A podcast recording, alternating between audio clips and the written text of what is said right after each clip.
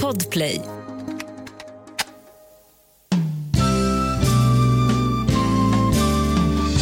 Hej och välkomna till Sveriges sämsta folkbildare.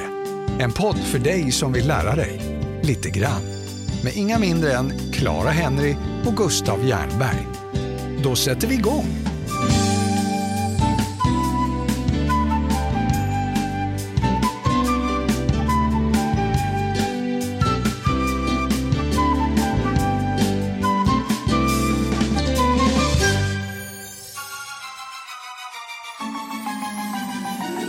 Klara, jag har panik.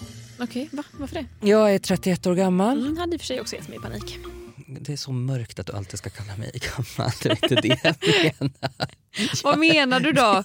Jag menar att jag är 31 år gammal och när mina föräldrar och alla som tillhör den generationen var i min ålder så hade de liksom hus, två barn, kanske en hund, kanske två hundar, kanske tre, kanske en katt. Du fattar vad jag menar. Jag i min tur bor liksom i en pyttetvåa eh, och har inga barn. Jag har inte ens en hund, jag har inte ens en halv katt alls. Jag har visserligen två katter men just det här med barn förstår jag ju eh, för det känns som att det är det det här handlar om. På något sätt stabiliteten, Ja, livspartner. Jag Precis. fattar. Och sen, alltså, ingen av oss har ju väl så extrem barnlängtan men visst känner man lite stress ändå? Att man liksom håller på att typ bli gammal.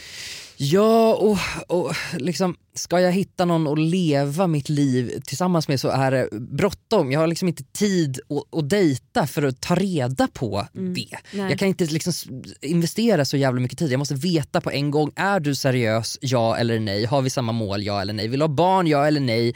Vill, var vill du bo? Vill du bo någonstans? Ja eller nej? Var vill du bo? Svara nu. Eh, tager du denna Gustav Jernberg till din äkta make att älska i nöd och lust? Svara nu! Men det här är ju skitsvårt. Alltså, det går ju inte att veta. Och om man ska veta det då betyder det liksom att man måste typ fatta och bestämma sig för om man vill ha en person livet ut redan från typ så här date nummer två. Ja, exakt. Eller eh, ja, typ Nej, inte. inte. Men, men det känns ju så. Det gör det, absolut. Men okej, men så- jag har en idé. Mhm. Eh, vi ska ringa en person idag som kanske kan hjälpa oss lite med den här typ psykologiska aspekten av vem man borde och vem man inte borde dejta. Och kanske framförallt vilka frågor man ska ställa på en första dejt för att säkerställa att du är min potentiella livspartner. För evigt. Ja, dags att lära oss. Lite grann. Klara, kommer du ihåg när jag var på dejt typ för ett år sedan och jag tyckte att vi hade lite potential eh, och ville reda ut saker ganska fort. Mm. Mm, det gick inte så bra. Men jag kommer absolut ihåg det här och jag har liksom typ refererat till det här när samtalet dating har liksom varit uppe på tapeten. Eller samtalsämnet dating har varit på tapeten. Eh, och, med liksom kollegor så har jag bara så här, alltså jag har en kompis och han gjorde en så bra grej.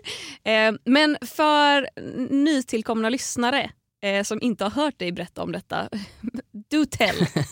Ja, en av de första sakerna som jag såg till att fråga eh, personen som faktiskt skulle bli min pojkvän. Eh, det första jag såg till att fråga honom var vad är dina sämsta egenskaper?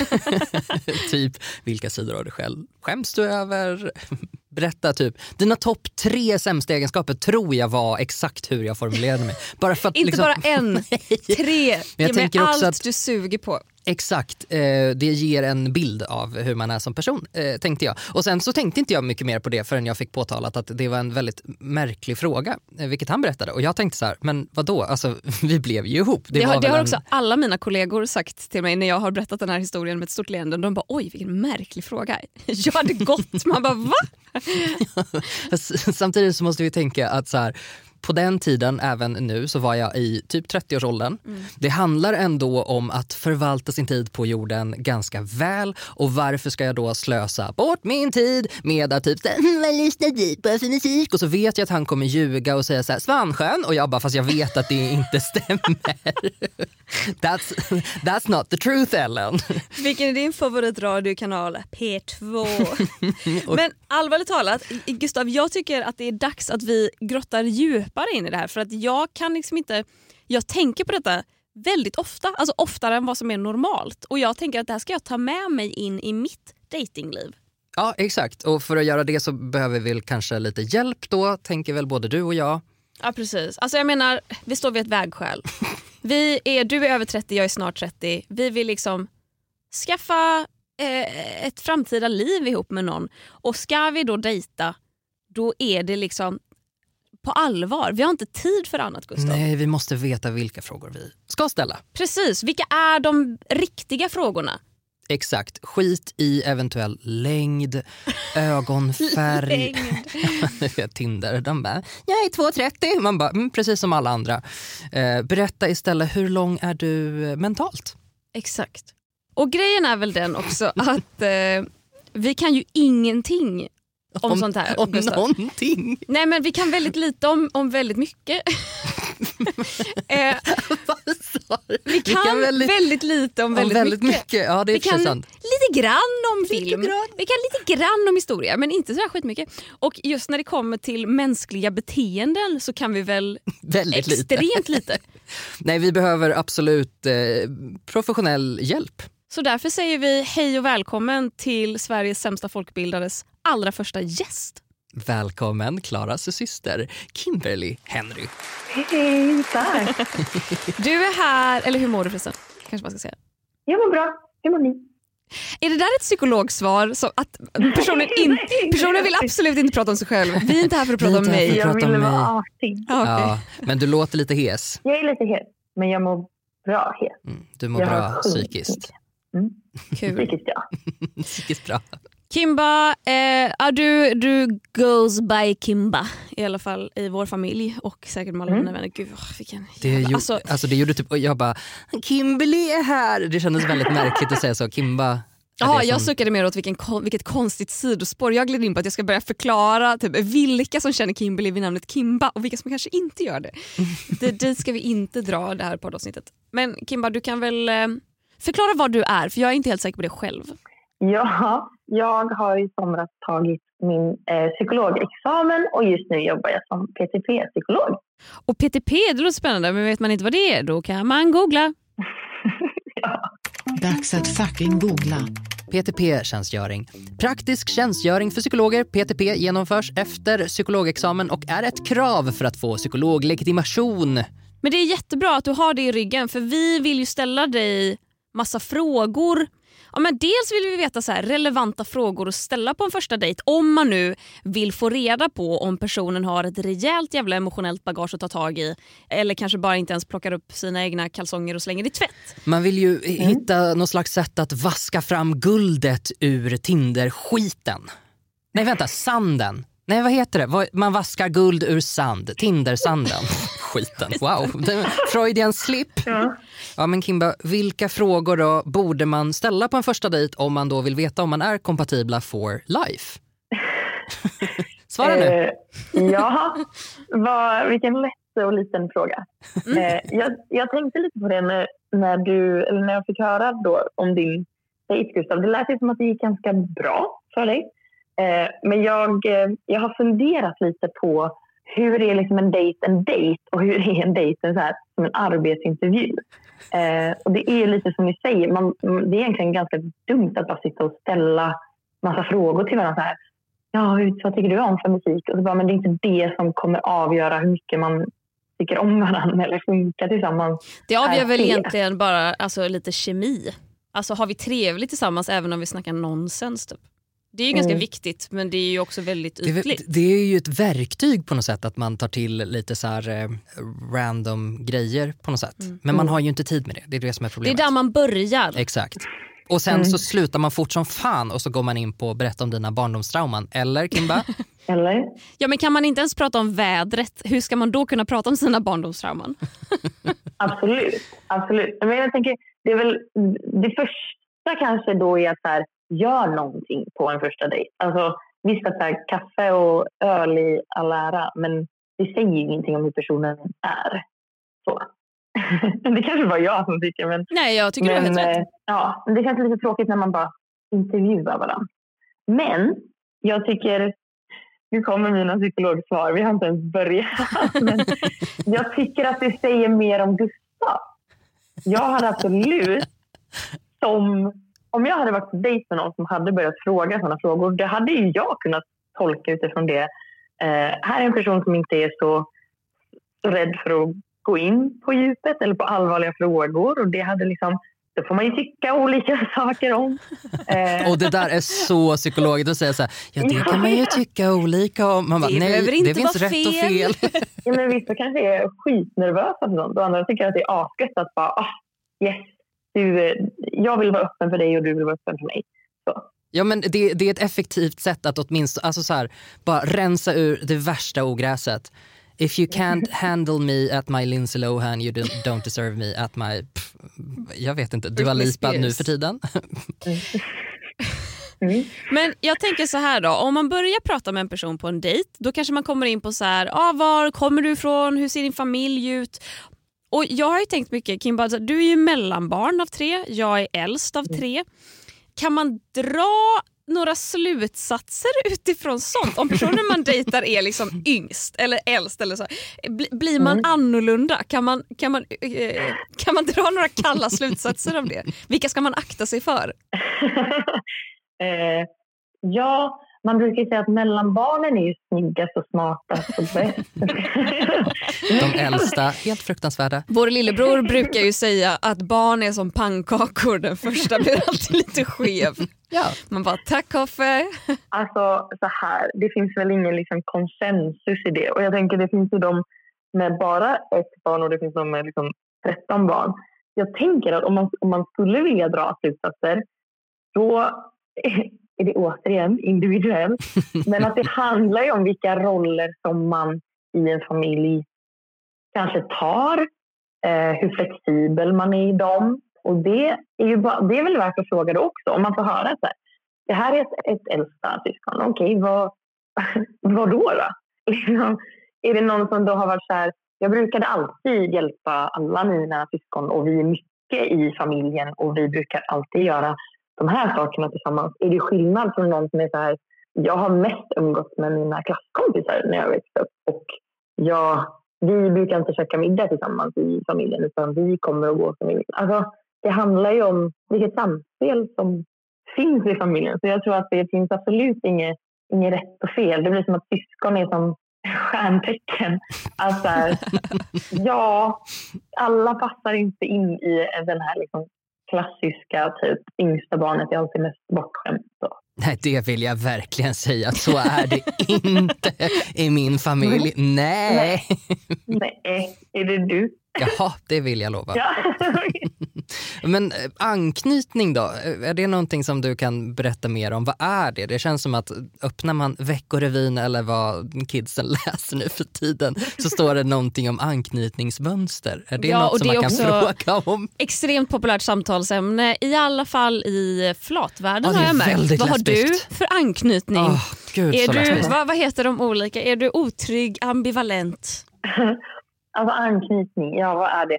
Det handlar ju om barn. Man pratar ju om det i relation till barn och barns förhållande med sin här, primära omhändertagare. Så, eh, som oftast då är förälder och jag tänker också inom psykologi att man ofta pratar om mamman. Liksom, eh, för att psykologi är så gammalt och gubbigt. i sina... Men mamma mer som, som roll då? Alltså mamma som omhändertagande person? Ja, man kan ju ha liksom en trygg anknytning och då handlar det om hur söker barnet typ tröst och närhet. Så att hur mycket vågar det lämna föräldern och hur mycket söker det sig sen till föräldern när det behöver. Lite så här trygg hamn. Eh, för det finns ju då, alltså säg en trygg anknytning, då kan barnet så gå iväg på egen hand och sen återförenas med föräldern och det känns tryggt och bra och kul och så. Sen finns det ju otrygg ambivalens som du nämnde Klara. Det handlar ju om att barnet känner inte den här tryggheten nödvändigtvis utan att det är olika mottagande av en föräldern eller vårdgivaren när barnet söker tröst. Eh, att ibland kan det vara lite så här tryggt och ibland kan det vara nej, nej, fortsätt du eh, själv. Att det är olika helt enkelt från gång till gång. Ord jag använder. Precis. Och så finns det också otrygg undvikande vilket innebär att barnet söker inte sig till föräldern utan det, det undviker för att det kanske inte känner sig trygg. Och sen finns det en som heter Ehm, Helt jävla dum i huvudet. nej. Absolut inte. Psykolog, alarmet går nu.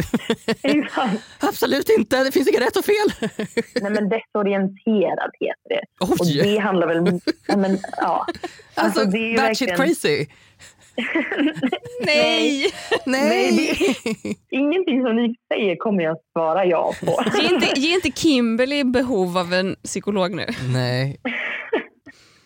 Eh, desorienterad är en väldigt liten del, men då handlar det om föräldrar som är liksom, ja, exempelvis våldsamma och sånt. Att det handlar om liksom väldigt, väldigt allvarliga fall. Och anknytning, det finns ju väldigt mycket åsikter om det här. Jag tror det är en vattendelare. Eh, jag vet ju de som hatar anknytning, tycker det är liksom ett förlegat begrepp och håller på. Och det finns de som älskar det och som tycker att det är väldigt viktigt att även vuxna patienter att så här, finula lite. Vad hade du för anknytning?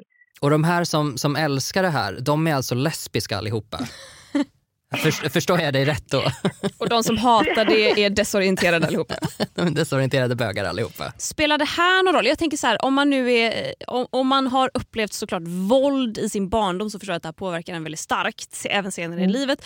Men den här skillnaden mellan typ så här undvikande, ambivalent och att vara trygg. Alltså, hur syns det här senare i livet? Om jag sitter på en dejt och personen jag dejtar säger jag är otrygg, undvikande. Ska jag resa mig upp och gå? Eller ska jag ta det med en nypa salt?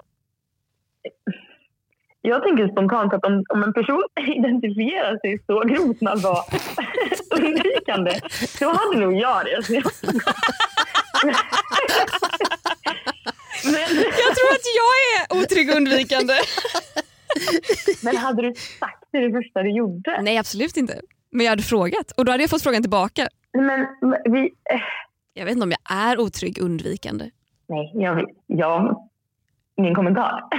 Men jag tror att eh, det är viktigt att tänka på att så här, alla människor, vi, liksom, eh, man lever i ett kontext. Ingen existerar liksom helt, helt själv. Vilket innebär att oavsett sin barndom, alltså som sagt det finns ju barn som har varit med om fruktansvärda saker som växer upp och blir så himla himla fina människor. Och det finns de som har växt upp i jättetrygg miljö som blir riktiga liksom, rövhål. Eh, så så att jag, alltså, det jag menar är att man lär ju sig att socialisera sig med andra människor eftersom tiden går och man liksom skaffar nya erfarenheter. Eller man växer ju på, på alla sätt. Och därför tror jag att det här är varför anknytning inte är liksom det enda sanna om en människa. För man eh, utvecklas hela tiden och så kan man lära sig av andra människor hur man är på andra sätt. Nej, nu behöver jag en paus. Rulla reklamen. Ett poddtips från Podplay. I fallen jag aldrig glömmer djupdyker Hasse Aro i arbetet bakom några av Sveriges mest uppseendeväckande brottsutredningar. Går vi in med hemlig telefonavlyssning och, och då upplever vi att vi får en total förändring av hans beteende. Vad är det som händer nu? Vem är det som läcker? Och så säger han att jag är kriminell, jag har varit kriminell i hela mitt liv men att mörda ett barn, där går min gräns. Nya säsongen av Fallen jag aldrig glömmer på Podplay.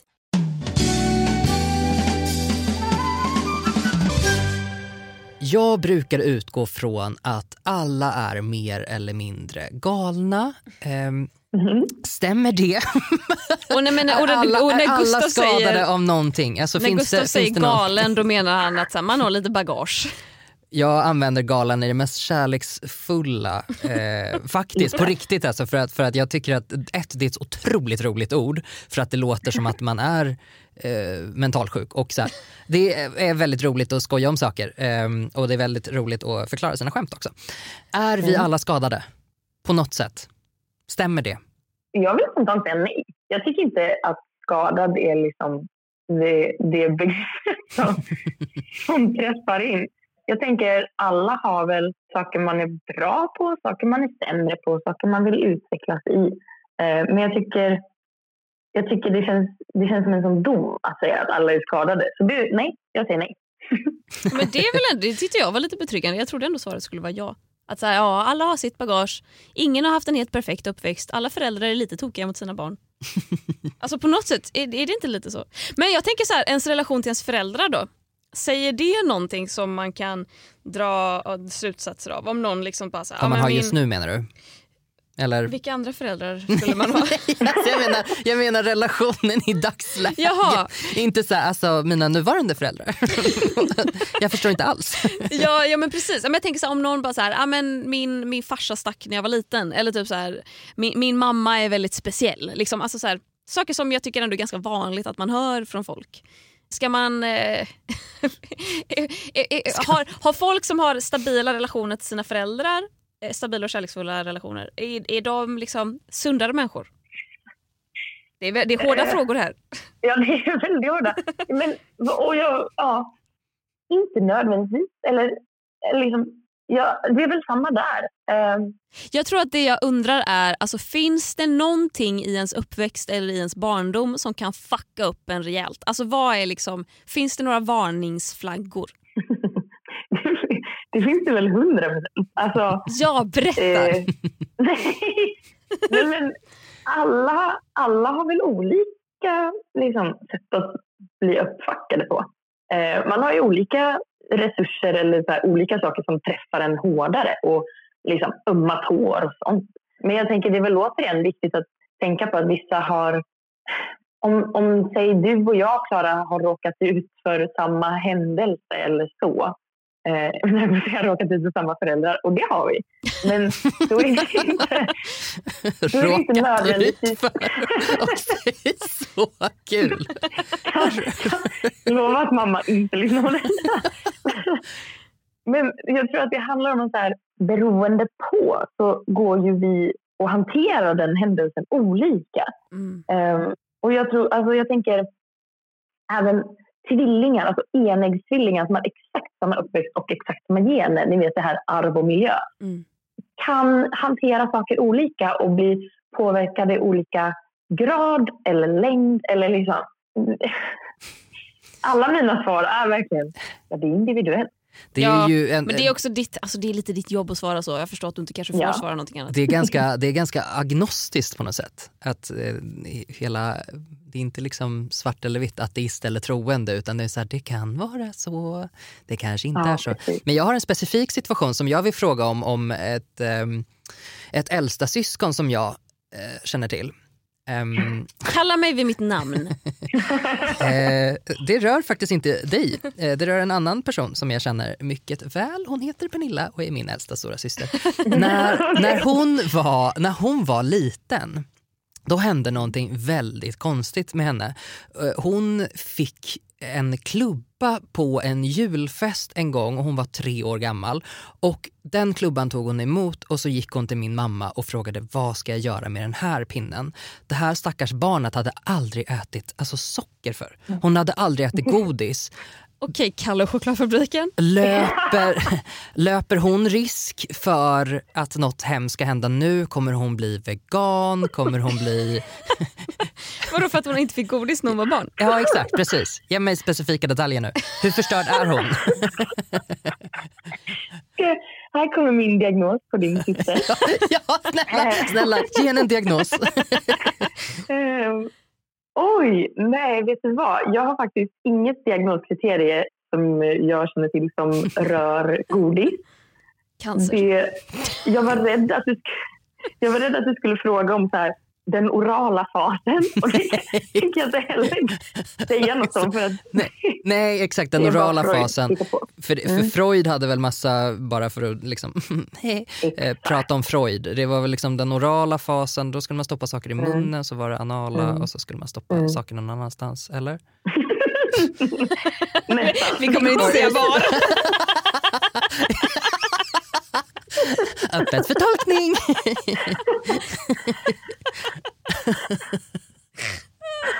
Ja. Vad är din fråga?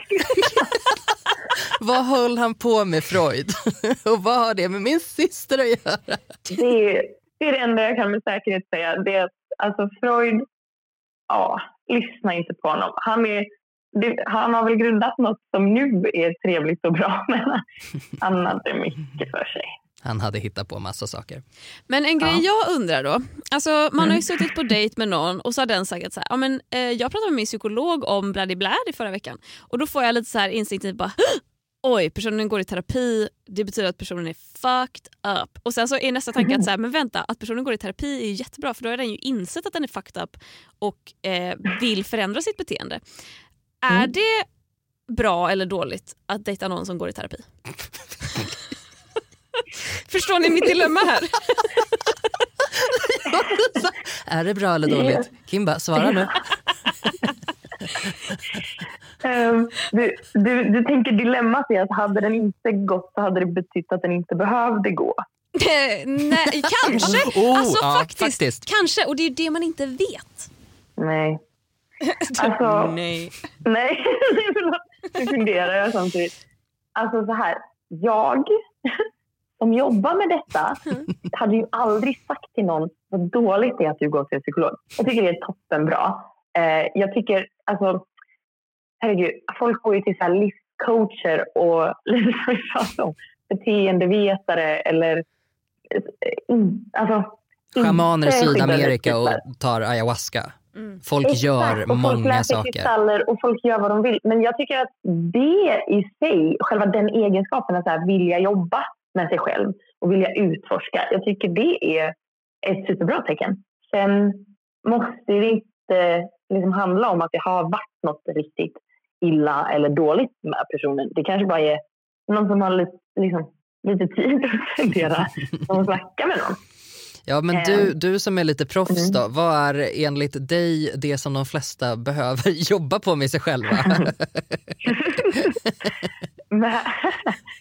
med, sig själva. ja men precis, Mm. tänk både individuellt och så lite så i förlängningen i relationer. Finns det ett gemensamt problem som vi Mm. alla har? Alltså det man behöver jobba med är väl att upptäcka vad man behöver jobba med. Eh, Ooh, ny psykolog-curveball. Snyggt undvikande av frågan. Thank you. Eh, det här är ingen färdig tanke riktigt. Men, ja, men jag tänker att här, det är väl skitbra att veta om att så här, jag är jättedålig på att bli arg till exempel. Eller jag är jättedålig på att när jag blir eh, ledsen så blir jag bara tyst. Och det är inte så schysst vare sig folk som är liksom, romantiska relationer eller vänskapliga eller familj. Eller, alltså, fattar ni? Att, det, att, att ständigt liksom söka efter vad, vad kan jag jobba med mig själv med? Mm. Det är väl också en sån där fråga som man kan kasta tillbaka då till Klara som sitter där och dömer den här personen. Att i själva verket så har ju den här personen, alltså det, det är väl en jättebra sak att, säga det och veta det. Alltså Ja, som, som, som jag då som frågar om vad är din värsta egenskap. Hade jag aldrig vågat fråga om jag inte gått i massa terapi och bara men alla har dåliga egenskaper. Ja, och att det då är då det här i förlängningen i sina relationer. Då är det väl en jättebra grej att du vet om att här, ska jag börja dejta den här personen då måste jag vara redo på att här, hantera de här dåliga egenskaperna eh, som personen har. För alla har väl något liksom.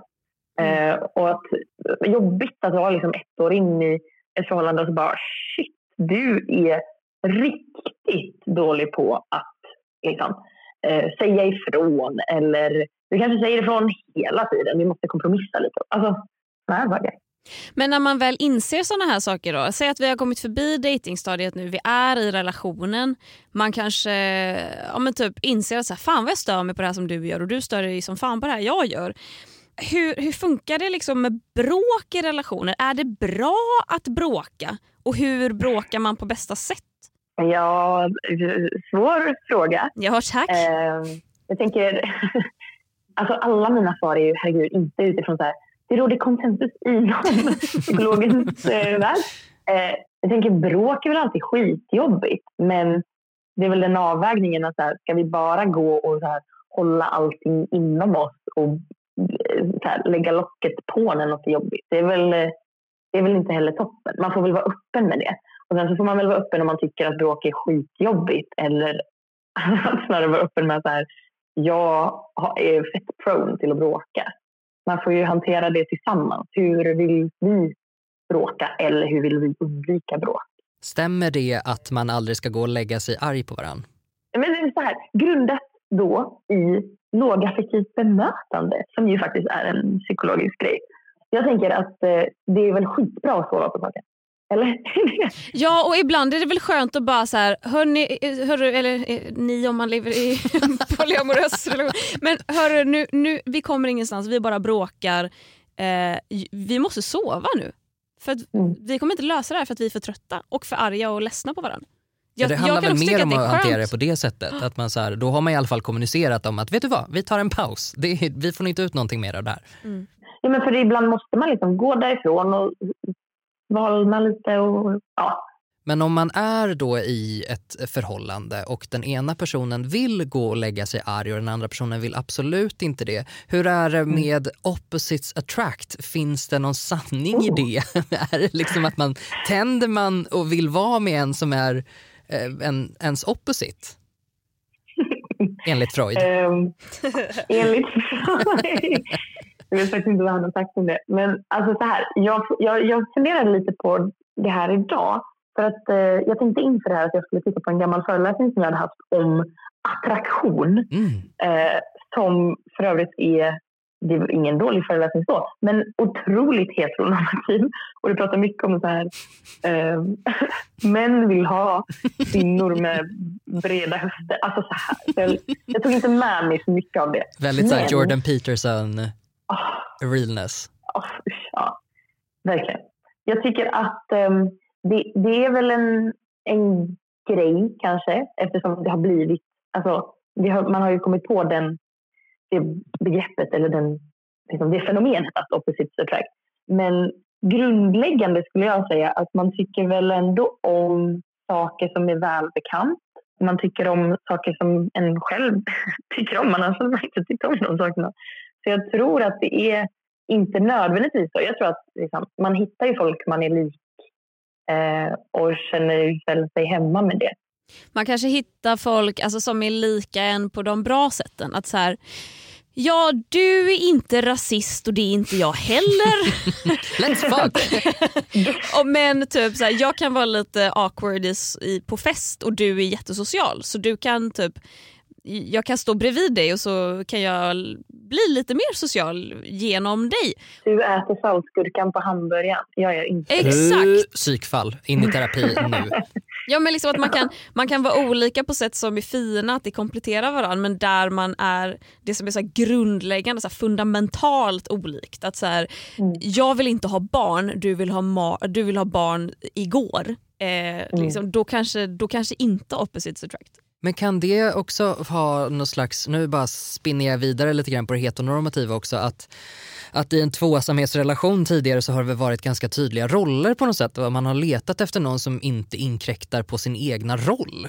Att, att man, är man en man så vill man ha en undergiven kvinna. Alltså för att man som man ska vara liksom framgångsrik, då vill man ju inte ha någon som tycker någonting. Am I right? Ladies?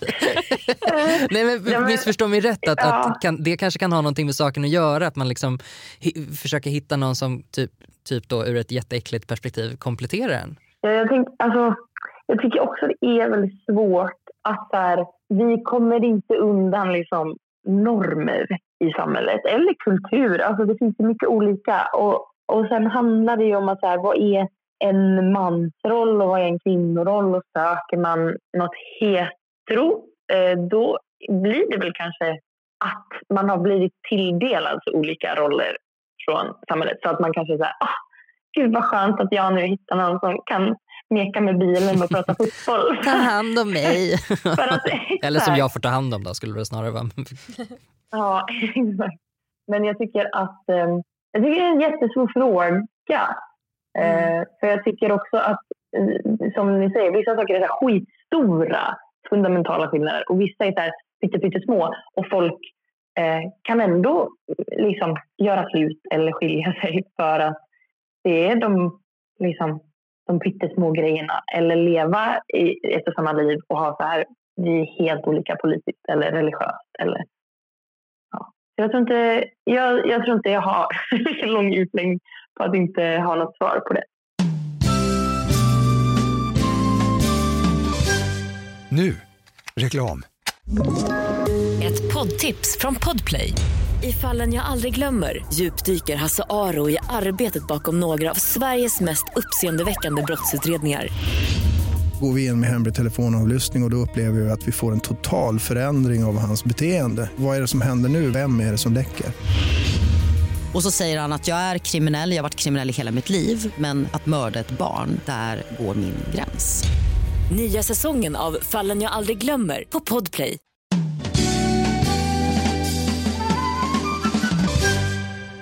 Jag tänker att en grej som ofta dyker upp i relationer som är ganska jobbigt och som typ när jag har dejtat har jag försökt så här, luska efter ett sånt där beteende bara för att se om det finns där innan jag ens går på en andra dejt. Och Det är ju det här med svartsjuka. Att jag är så otroligt bara trött och färdig med svartsjuka partners.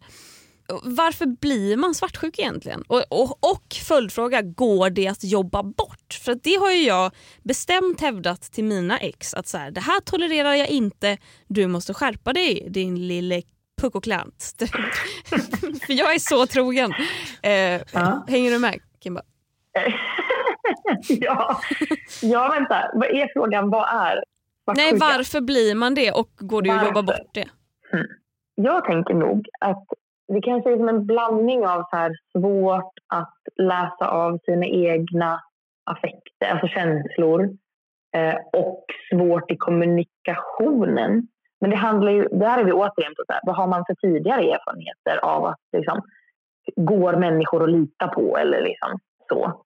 Jag tänker att det kan vara bra att, att försöka jobba på det för att eh, folk som du Klara tycker att det inte är något så attraktivt. Eller, liksom, det är svårt att dejta någon och på första dejten säga eh, jag är jätteavundsjuk. Eh, så. Men, men ja, det handlar väl då i grunden om att säga jag, jag har egentligen en rädsla för att bli lämnad eller liksom vara själv eller att bli bortprioriterad. Eh, men jag har svårt att uttrycka att det är liksom en en rädsla utan istället så beter man sig liksom surt eller argt eller bara allmänt drygt eller så. Och att liksom, man kan absolut jobba med det, även om man kan jobba bort helt. Men man kan väl jobba med så här, hur uttrycker jag mig? Vad, vad kan vi, liksom två eller fler, hur många man nu är, hur kan vi tillsammans jobba för att alla ska känna sig trygga? Mm. Nu kom den känslan upp igen, men nu vet jag vad det är och det handlar om att jag känner mig otrygg. Exakt, och vad har jag för verktyg att hantera det? Mm. I see. Och om man då har betett sig lite illa mot sin partner, eh, till exempel att man har varit väldigt svartsjuk men man har jobbat på det och sen så borde man kanske säga förlåt för det. Varför har vissa så svårt att göra det? Varför är det så himla läskigt för vissa att säga förlåt? Mm. Ja, det finns väl en mängd olika liksom, anledningar och faktorer. Nej, Tänker, en. Hur Säg en nu. Säg den enda. Ja, ja men eh, den enda. Eh, den, en av de största är väl skam. Alltså jag tänker av alla, nu är vi återigen på liksom affekter och liksom en grund, alltså skam som en grundaffekt är ju skitsvår att känna. Det är jättejobbigt att känna skam. Mycket, mycket lättare att, att vara liksom arg till exempel istället. Och att liksom distansera sig från att ha gjort fel. För den här pinsamheten, den ångesten som kommer i och med det är ju inget som är så himla lätt att sätta sig och bara ah vad jag skäms över att jag gjorde fel. Oj vad svartsjuk jag var nu, hörru. nu går vi och lägger oss och sover glada. Tack för att du var så svartsjuk mot mig förut. Det gjorde mig så glad. Ja. Nej, men skam. Ja, jag tror absolut att, att skam eh, det, är väl, det är väl något man liksom skulle kunna öva på. Att säga, att verkligen säga förlåt och att också säga, just nu tycker jag det är skitjobbigt att säga förlåt för att det tar väl lite tid att inse att okej, okay, just det, det var, det var nog jag som gjorde fel i den situationen. Eller att säga så här, vi båda får väl säga förlåt till varandra för att uppenbarligen så, så krockade vi från, liksom, från alla, alla håll. Ja, det är mycket enklare om det är den andra som har gjort fel istället för en själv. Mm. Tänk att det alltid är det. Och då tänker ju alla så från varsitt håll.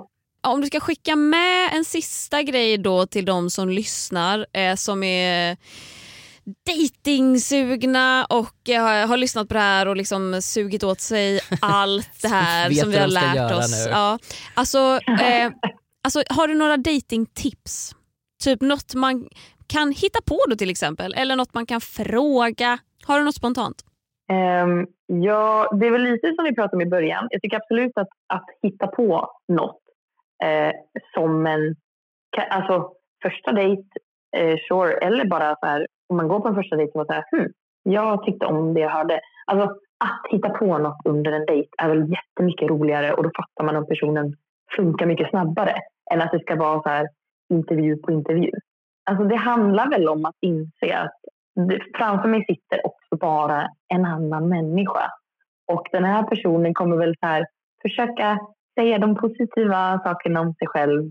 Så man får väl ta det med en nypa salt och försöka själv att så här, var ärlig, tänk inte så mycket. Gör det som känns nice. Man är ju aldrig så trevlig och charmig och snygg som när man går på en första dejt. Nej, ett, ett tips kan vara att gå och bovla. Eh, det Ja. finns ingenting som visar en människas personlighet så tydligt som bowling. När man har kastat sitt klot och måste vända och gå den lilla, lilla biten tillbaka. Och börja skrika om sin jävla anknytning till sin mamma. Man ser allt direkt. Ja, precis. Kimberly, tack så himla mycket för att vi fick ringa dig. Tack så Ja, jättemycket. men tack för att jag fick vara med. Jag hoppas att ni har fått något, eh, något handfast. Nu ska Ja. vi ut och dejta. Gud vad kul. Ja, Ha det bra! lycka till. Hej då! Ja, Klara, vad har vi lärt oss idag? Att eh, alla är olika, i alla fall individuella och att det inte går att säga någonting alls om hur en person är bara för att dens uppväxt var bra eller dålig. Mm, stämmer med mina anteckningar. Vad har vi lärt oss mer? Att vi mot den här bakgrunden förmodligen kommer hitta våra själsfränder när vi är typ 65. Ja, men vet du, alltså, eller så har vi tur. Vi kanske hittar dem imorgon. Alltså man vet ju aldrig. Sen var i och för sig inte sannolikhetslära min kopp te i skolan men Nej, inte Vem- vem- vem vet? Nej, men vi håller ju tummarna och nästa vecka ska vi prata om ett lite mer upplyftande tema, nämligen kroppen och då Oh. kommer det låta typ så här. okej så, så på mig då som har ganska korta fingrar så blir det typ första böjen. Ja, exakt. Fan vad sjukt! Fullständigt Men vetenskapligt. alltså den här tortyrmetoden då med att rycka ut naglar. Alltså aj! Vill du veta något äckligt om min kropp apropå slapp? nu. Nej men h- häng med mig. Ja, längtar. Tack Klara. Tack Gustav! Tack Klara och Gustav. Har du som lyssnat också lärt dig lite grann? Det har i alla fall jag gjort. Häng med i eftersnacket i Sveriges sämsta folkbildares Facebookgrupp. Sök på Sveriges sämsta folkbildare. Du kan också stötta podden på patreon.com och få bonusavsnitt och annat skojsigt. Och om du vill lyssna på Sveriges sämsta folkbildare en dag innan alla andra, ja då laddar du ner Podplay-appen. Det är enkelt som fan. Producent och klippare David Dava Persson. Hej då och tack för att du har lyssnat. Podplay, en del av Ett poddtips från Podplay. I fallen jag aldrig glömmer djupdyker Hasse Aro i arbetet bakom några av Sveriges mest uppseendeväckande brottsutredningar. Går vi in med hemlig telefonavlyssning och, och då upplever vi att vi får en total förändring av hans beteende. Vad är det som händer nu? Vem är det som läcker? Och så säger han att jag är kriminell, jag har varit kriminell i hela mitt liv men att mörda ett barn, där går min gräns. Nya säsongen av Fallen jag aldrig glömmer på Podplay.